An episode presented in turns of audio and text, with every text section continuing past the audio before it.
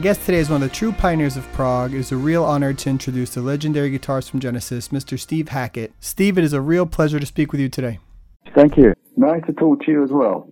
So I guess this probably is a, pretty good time to speak with you after what was uh, probably a busy year with the Genesis Revisited 2 and the touring uh, and everything. Are you on a break right now? Um, no, I'm not on a break. Um, uh, I've stopped touring, but I'm in the studio, so I'm working every day on a new album.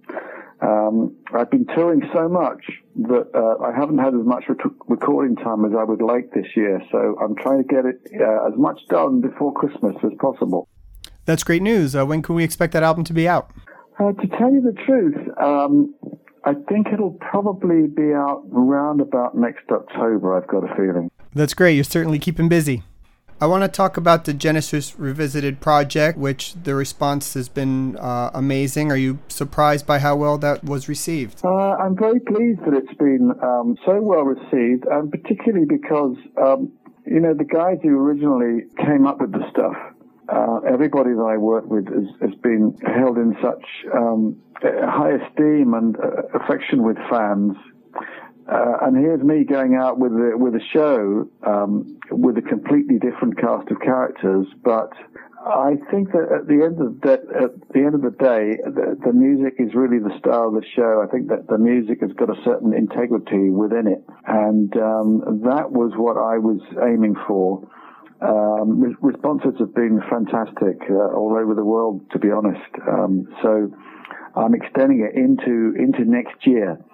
Um, and then I think, you know, by the end of next year, that that'll probably be the last time for people to see uh, this kind of show. Well, you certainly are giving people plenty of opportunity to see it, and for those who can't catch it, the DVD is amazing, so they can pick that up as well. Thank you.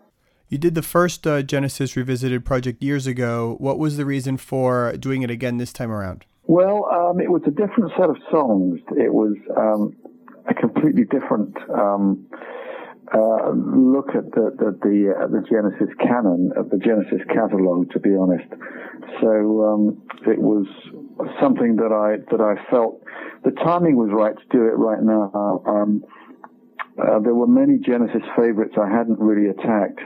Uh, on the first revisited. So all these years later, um, particularly as there is no no version of Genesis um, uh, treading the boards right now. Although you know that's always a possibility, and and uh, people hint hint that that's going to happen, etc., etc. But I think that uh, for me, I wanted to do my perfect version of it. So um, uh, luckily, fans have really accepted that. I've really done the songs that I, I thought were the strongest uh, from the 70s and from the years when I worked with Peter Gabriel, Tony Banks, Mike Rutherford, Phil Collins.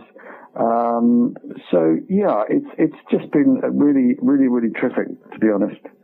I recently had a, a chance to interview both Dave Kerzner and uh, recently Nik Kershaw, who worked with you on the Revisited project, and they spoke about working with you on it.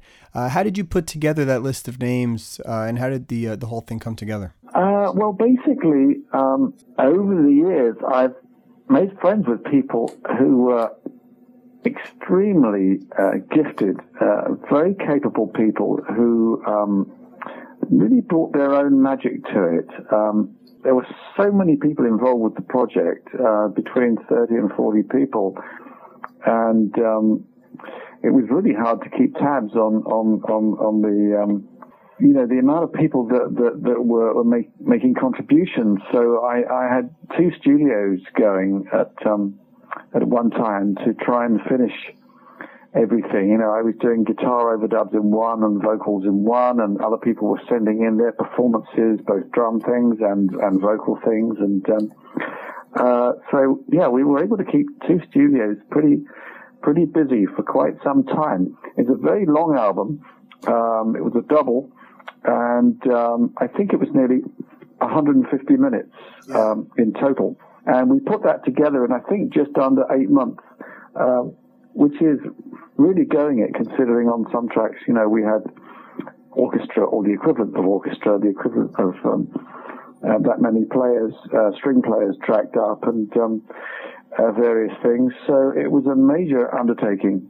So I imagine being the person overseeing the whole project, you were uh, just bombarded with uh, guitar parts and drum parts and vocal parts and mixes, uh, morning till night, day after day. Pretty much, it was uh, very difficult to um, a to finish on time and um, b to get mixes of the quality that, that we we knew we had to get because obviously we were up against uh, up against history, but. Um, um, it's nice to be able to perfect certain things, um, aspects of timing and tuning, but beyond that, of course, to be able to do enlargements and, uh, like I said, to be able to add uh, real strings in places and uh, and flutes and uh, what have you, like on, on, on, on the the opening of the opening track.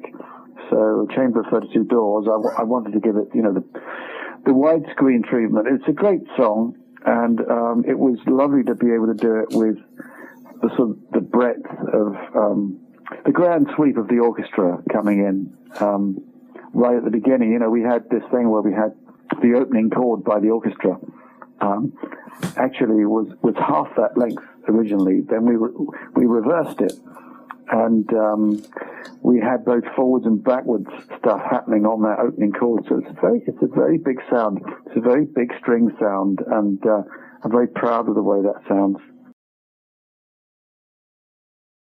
What about working with Simon Collins? Was that weird because of you know knowing his father and working with him for so many years? Did you know Simon as a musician? Well, yes, yes, I did. Um, I worked with Simon uh, some years ago um, on something of his, and um, he's gigging, touring right now, and um, I think getting a lot of um, there's a lot of interest.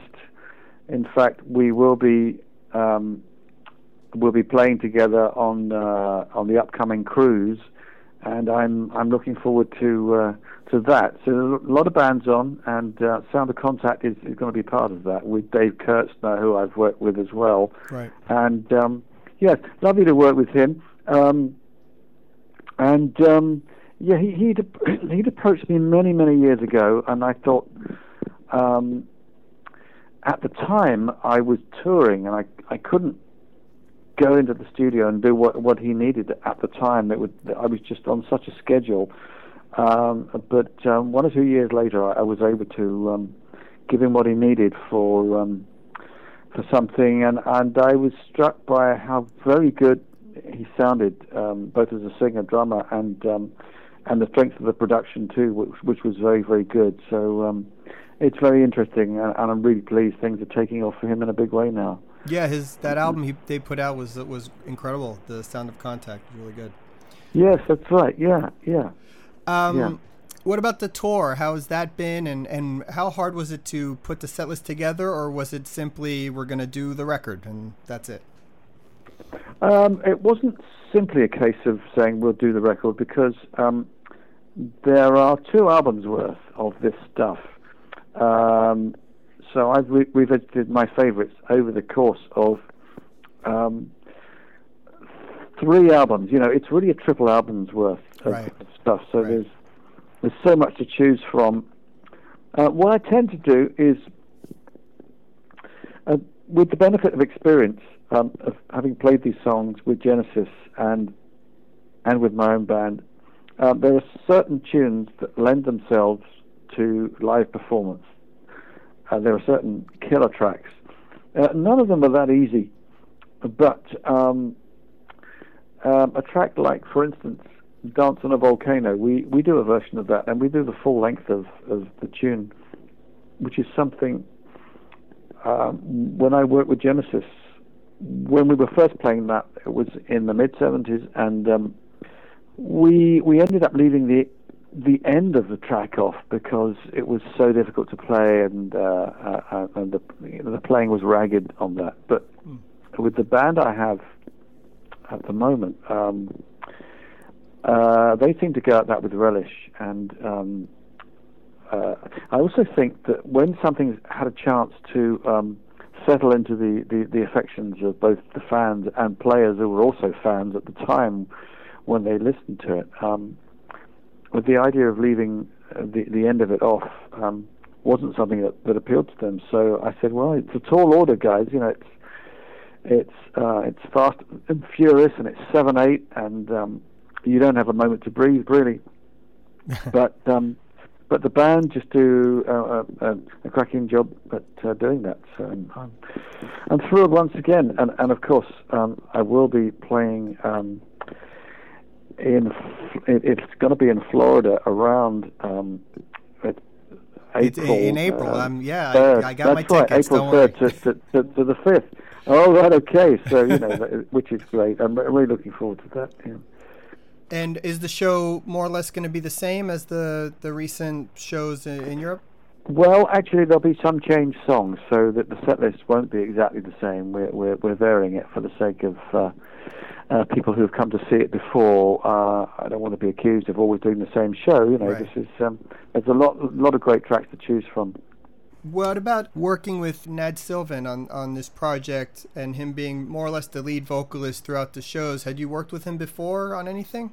Uh, no, we, we worked with him on, um, I think it's three tracks on the album. Right. Um, and he did a great job.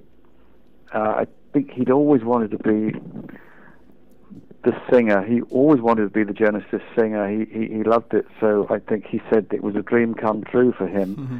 Um, you know, he was very um, emotional about that, and um, um, he does a, a fabulous job. So um, um, and the important thing is he loves doing it, and, and fans love watching him do it because he has his own he has his own show. He has his own flamboyant way of, of um, putting those songs across. He he really lives them, and right. uh, I think that's important. You know, it's it's important. He's he's got a way of doing it that that's um, that's his own, and um, uh, he, he's really very much a, a, a Genesis natural even in your um your solo uh, shows, uh, and I have one one of the earlier DVDs of the, the last tour. Mm-hmm. Um, mm-hmm. You you you seem to favor some songs from the Wind and Wuthering album, like uh, Blood on the Rooftops and, and some others.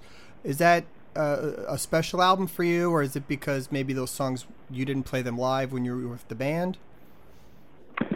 Um, we didn't play Blood on the Rooftops live. You're quite right but we did play 11th Earl of Mar. Um, we did In That Quiet Earth, uh, and we did Afterglow, I recall, and I seem to remember doing All in a Mouse's Night, and I think we did most of it. We did one for the Vine. Um, in fact, we even did Wot Gorilla at, at one point. So I think that's oh, probably okay. the oh, entire yeah. album that was that was performed live. Uh, but with my own shows so far, yeah, I, I have uh, featured uh, tunes that that that have had uh, the nylon guitar. Um, there simply wasn't the technology around at the time to be able to get a nylon guitar that that loud.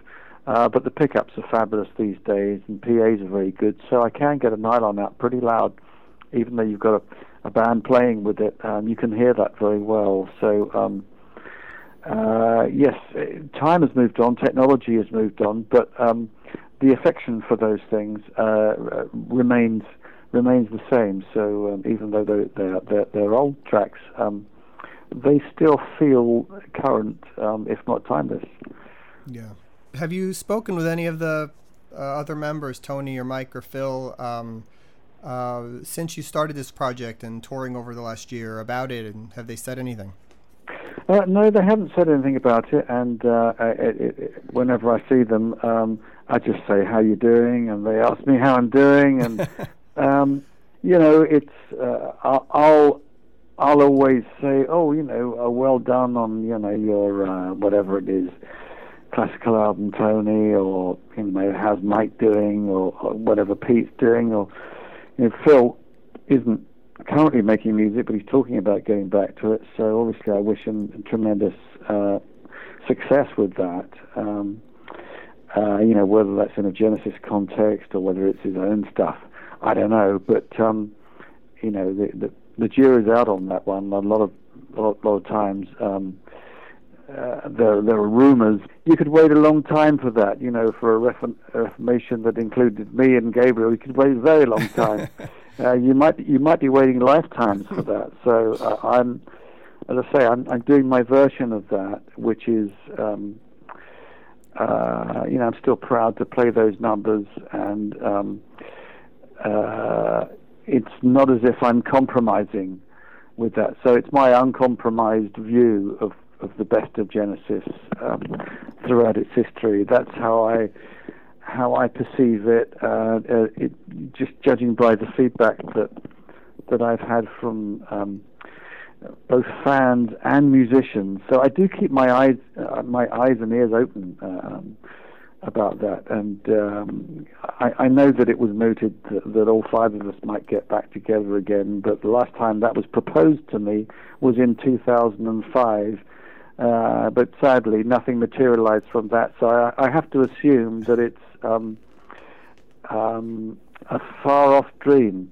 Um, meanwhile, you know, the dream continues with both that music and, and new music that I'm doing. So um, it's it's much easier to organize yourself than than um, uh, you know a number of guys who played in a band at one time together. It's um, it's it's far more difficult and complicated for all right. sorts of reasons that um, uh, people won't understand. I, I think you know most fans think, oh, well, you know, they did it then. Why can't they do it now? You know, all, all I can say is that I've seen. Well, if you like me to do it. You know, my door's always open to that. So, so you know, it's it's always possible, but uh, don't hold your breath. That's how. I, and unfortunately, the questions about that will probably never stop for you. So. No, they won't. They won't stop. No, yeah, you know. So. Um, well, we can only hope. I'm a, re- um, I'm a reformed character myself. You see. Right. Uh, you know, if it's okay, I, I wanted to just go uh, through just a couple of songs and, and see if you know we sure. can get some stories on on some of them and um, mm-hmm. first one being a musical box uh, of course which you know on the dvd uh, it it gets such a rousing standing ovation which i think i, I probably did the same watching it in, in my house you know that's such a powerful song at the end how was it uh, coming up with that song and what is it that makes it so powerful live because it, it really has an energy about it um, it does have an energy. I think um, what tends to happen with the song is that um, you get various explosions. You know, it's it's as if it, uh, it's a song that meanders and um, it lulls you into a false sense of security, and then it hits you whammo. And um, uh, I always used to think in the old days that um, it, it, meandered too much and that it had too many breakdown sections, and that we should have kept the energy up because in those days performing in front of audiences, they weren't always um, prepared to in, indulge the the quieter moments, and mm. those moments would get shouted down. But because it's had time to um, gestate, um, fans have come to uh, accept that because they know it, right. and um, for all the reasons that I thought uh, we were taking too much of a chance by breaking it down so much. You know, such a wide dynamic. I think that's precisely what makes the thing work. The strength of it is the fact that it goes from a whisper to a scream uh, to a roar, and I also think the the closing section of the number is a great piece of music. Um, with everyone on the original record doing absolutely the right thing, and um, um, there's just something really honest about it, and um, sensual and um, imaginative, and all sorts of words I could use to describe it. But you know, it, it it's it's that Genesis hybrid between something that's classical and something that's um, challenging and sexy and melodic and um, an aspect of pantomime and an a- aspect of Victoriana but all of that combined with rock guitar. So I think it's one. It's the quintessential Genesis number. Yeah, I would agree. Uh, Watcher of the Skies, of, of course, uh, which also just the, those opening chords almost define that whole that whole genre or even the, that early period for me. Um, which, and I also yes, think I, I agree. It, I agree. It, I think it's. Uh, I think just the opening chords are, are a, a beautiful piece of music in themselves and it's it's probably the best opening song that that there is too. Um, well, it's an interesting one. Yeah, it's it's got that thing. It's got the mellotron uh, opening, which uh, then gives way to mellotron and, and, and organ. Of course, we use other samples with it as well to fill out the mellotron, so it's a smoother, uh, richer sound. But we use all of the original um, uh, mellotron sounds. Right. Um, in a, in a digital format before they've gone through the uh, before they've gone through the, the mill. So um, my mellotron strings um, are recorded before they go through the mellotron. So they're they're the pure samples that exist before the, the mellotron has had a chance to chew it. So it's it's the cleanest mellotron in the business. Oh, cool. Um, when when Tony came up with that opening part, was the song uh, was that the first part written and then the song was built around that, or was the sort of the verse and choruses written and, and then it progressed from there? If you remember. Uh, no, the, the, the, the, song's history is that uh, we heard that um, uh, King Crimson was selling a Mellotron, and I was determined that we should get one. So um, I grabbed hold of Tony, and we went down to see them in in London when they were rehearsing uh, uh, beneath a cafe um, in in Fulham, and uh, they had three Mellotrons, one of which they were selling. Uh, it was probably the least reliable, but it still sounded beautiful. And um, uh, immediately, Tony started to mix the strings and the brass together. um, you could do that with the double manual thing and, and use a, a bass part from, um, I think it was English accordion. So you had the sort of windblown aspect of the brass and the accordion, the air of that, and strings. And um, the introduction was written based on, on two chords, first of all. Um, Tony was messing with two chords. Um, Mike said to me, "Oh, you've got to hear these two chords that, that Tony's got. You know, I think we sh- should do something with that." So he was encouraged to extend those two chords into the opening, and then, having gone from that kind of orchestral, um, quintessentially progressive sounding uh, opening that sounded a little bit like an orchestra, um, the band crescendoed underneath it. So, um, uh, and I think that was one of the most powerful powerful moments. Um, I think audiences still get a rush from that because when we do it live, we do it loud, and um, it's nice for it to go from, uh, you know, from um, again, it's from this kind of you can hear a pin drop to to when it's really overtaking you. So um, it's powerful. It's a powerful moment.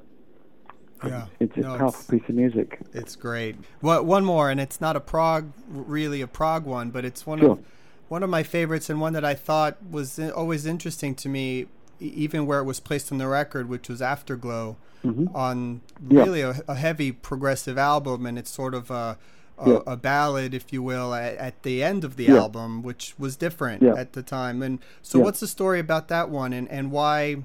What was the reasoning for kind of putting it as the close and, and that sort of thing? Um, I think when you're putting albums together, what you tend to do is move it around a little bit like dominoes. Um, there's a natural order of things when songs are written, and you just have to juggle with that. Um, having said that, we were recording the track in um, in Holland, and the the the analog I think it was a Studer machine we were using, started to chew the tape. And um, I'd had a vague idea that we should make up vocal loops with Phil's voice. And uh, this idea of mine was on a back burner. And uh, it wasn't until the tape started to get chewed, we had a half a day left. And, uh, and I said to Dave Hentschel, uh, why don't we try making these things up because there's no point um, uh, uh, endangering the stuff we've recorded.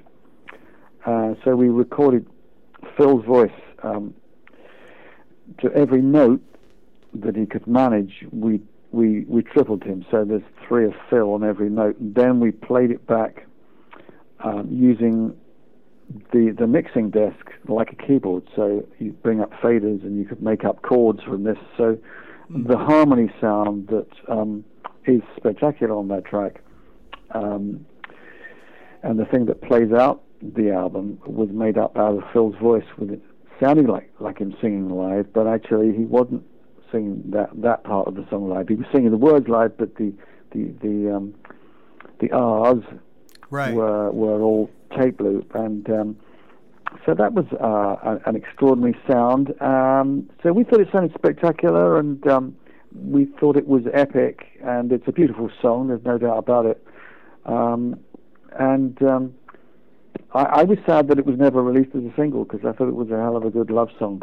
I always thought it was yeah. uh, growing up that it yeah, was, yeah. was a single. Oh, somebody probably will one day. You know, maybe it'll get released, and uh, or someone will pick up on it for a. Um, uh, you know, for a film or something. I mean, as it happens, I think John Wetton sings a wonderful uh, version of it on yeah. uh, on Revisited number two. Um, sings a great version, and so does Nad sing a great version of it live.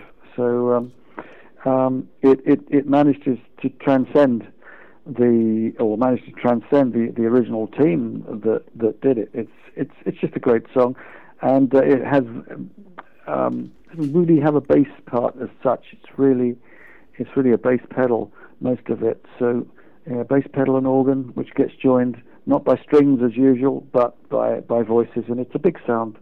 And uh, I was using uh, a Les Paul double tracked on it, and doing the kind of thing on guitar that the Beatles did with the, a lot of their keyboard work, the piano work, the ding dong, ding dong, just two note thing. Um, I thought that might work, and it seemed to work a treat. So it was quite a um, uh, quite a, a Beatlish sounding guitar part in a way, that jangle sound that um, mm. uh, was so beloved of the Beatles that, that they did with um, I think Rickenbackers. Uh, on the version I I, I um, re-recorded, I, I did it with uh, three guitars, one of which was was Rickenbacker. I, I love these these song stories, by the way. So if I, um, yeah. really interesting stuff for me, and I'm sure anybody listening. Um, with Supper's Ready, when you did the version on the revisited, did you find that it was uh, a different set of challenges than you re- had remembered uh, recording it, especially the Apocalypse in Nine Eight, those sections? Um, how was how was revisiting that song? Um, well, the version on on Revisited um, was done in stages um, because the team uh, was functioning in different places. Um, it's a little bit like um, how can I put it? The, the building blocks were really uh, from far and wide. Um, Jeremy Stacey, I think, was the drummer on that one and um, did a fabulous job. Um, Mikael Åkerfeldt did a wonderful job, you know, but he he'd recorded at home and sent us the stuff, as many people did, um, and there were a number of singers on the uh, on that track. There's Simon Collins. There's um, I mean, so many people on it. I did a yeah. bit of vocal myself on it on on Willow Farm. Uh, Francis Dunnery um, who did a great job on on um, in that not in that quiet earth, uh, uh, Dancing with the Moonlit Knight as well. Uh, great voice, great version. Um, so uh, in the old days, it was written in two weeks,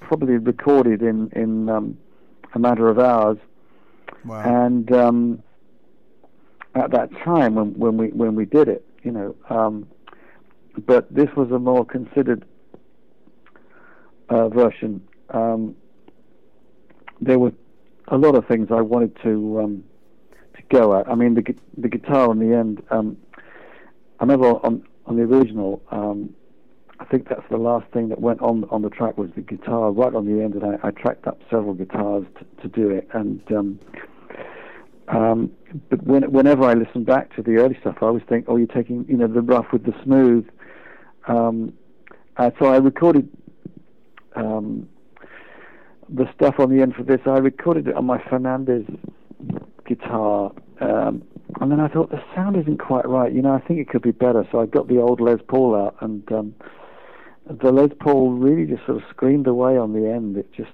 sounded so beautiful, and I was really thrilled with with the way that that thing came out. It's um, it's lovely to be able to play it live. Sometimes I get a visit when I'm playing it live, and explosive things happen that I don't expect. Um, and um, other times it's a, it's a more human um, performance. But I think the one that's on the record, I definitely had a visit on that, and um, I was thrilled with, with the way it sounds. It sounds really sort of classic Les Paul sound.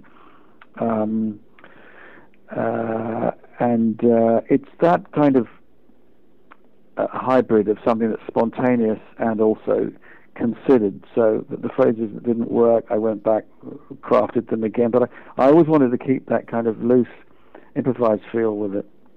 First of all, one of the classic, amazing songs of all time for everyone, and it, it holds up today as well as anything written. So, um, are you guys aware of, or are you especially aware of, uh, you know, Genesis or, or, your your music's uh, influence on you know later generations and, and prog genre and, and all of that? Um, well, I've met quite a lot of people who say they've been influenced by it, um, and that ranges from um, people who are in pop to rock um, to people who work in jazz bands and also classical composers. Um, so uh, I know that the influence has been felt far and wide, and um, I have to pinch myself from time to time uh, to realize uh, that what we were doing at the time, which were doodles and groping in the dark, has become definitive.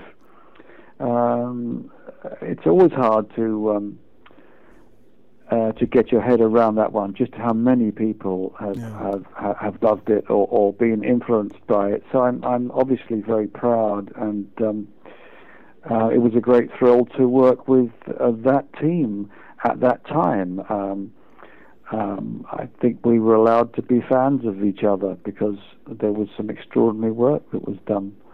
I want to talk a little bit uh, about your solo stuff um, because you've always been really experimental on that side as well, putting out re- record after record that's completely different genres, you know, classical to blues to, to hard rock or acoustic. And um, how do you decide where you're where you're going to go next with an album, and where do you get the inspiration?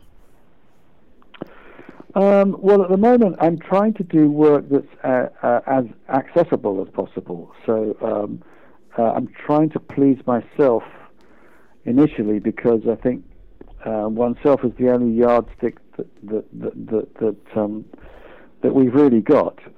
Um, if you don't like it yourself, or if you don't love it, you can't really expect other people to love it. So you've got to be in love with it um, to start off with, and uh, I think that's the primary ingredient for any song doing well is feeling that uh, the people who performed it, who wrote it, have got to love it in the first place. So you've got to have that enthusiasm, that that energy. Um, I think you know when you watch. This is something. I had this conversation with my wife Jo about this. Um, you know, watching the Beatles, for instance, from the early days, and all the other '60s bands at the time didn't quite have the level of energy that um, that the Stones had. Maybe with the exception of uh, some other British bands that I was familiar with, the Stones occasionally, you know, had great energy, and and and the Who, um, but um, there was something about the energy of um, of the Beatles compared to the energy of all the other bands who were from the region, um, you know, from the Midlands and from from the north of, of England um, they just really stood out head and shoulders somehow. Yeah. Listen, I could I could talk to you for an, another hour, and I, I know you you're busy and you have to go. So I, I appreciate it so much, and you spending the time. And uh, you know, I'll go on record like other people that are huge Genesis fans, just to say that. Uh, uh, your music and everything you guys did uh, back then, and even what you continue to do today, is a huge inspiration to me. And uh, prog fans, and it's it's really meant a lot to me the um, the music and speaking with you uh, today as well. Well, thank you very much. Thank you. It's been a pleasure talking to you, Roie. All right, and uh, I look forward to maybe uh, seeing you at the show uh, in April as well. Fantastic. Look All forward right. to that. Okay. okay thank love you, to everybody. Be well. Thank, thank you. you. Bye bye. All right, bye. Bye bye. We're going to close with a track from the Genesis Revisited Live at Hammersmith CD DVD collection. Uh, this is the Chamber of 32 Doors. For more interviews and information, check out theprogreport.com. Thanks.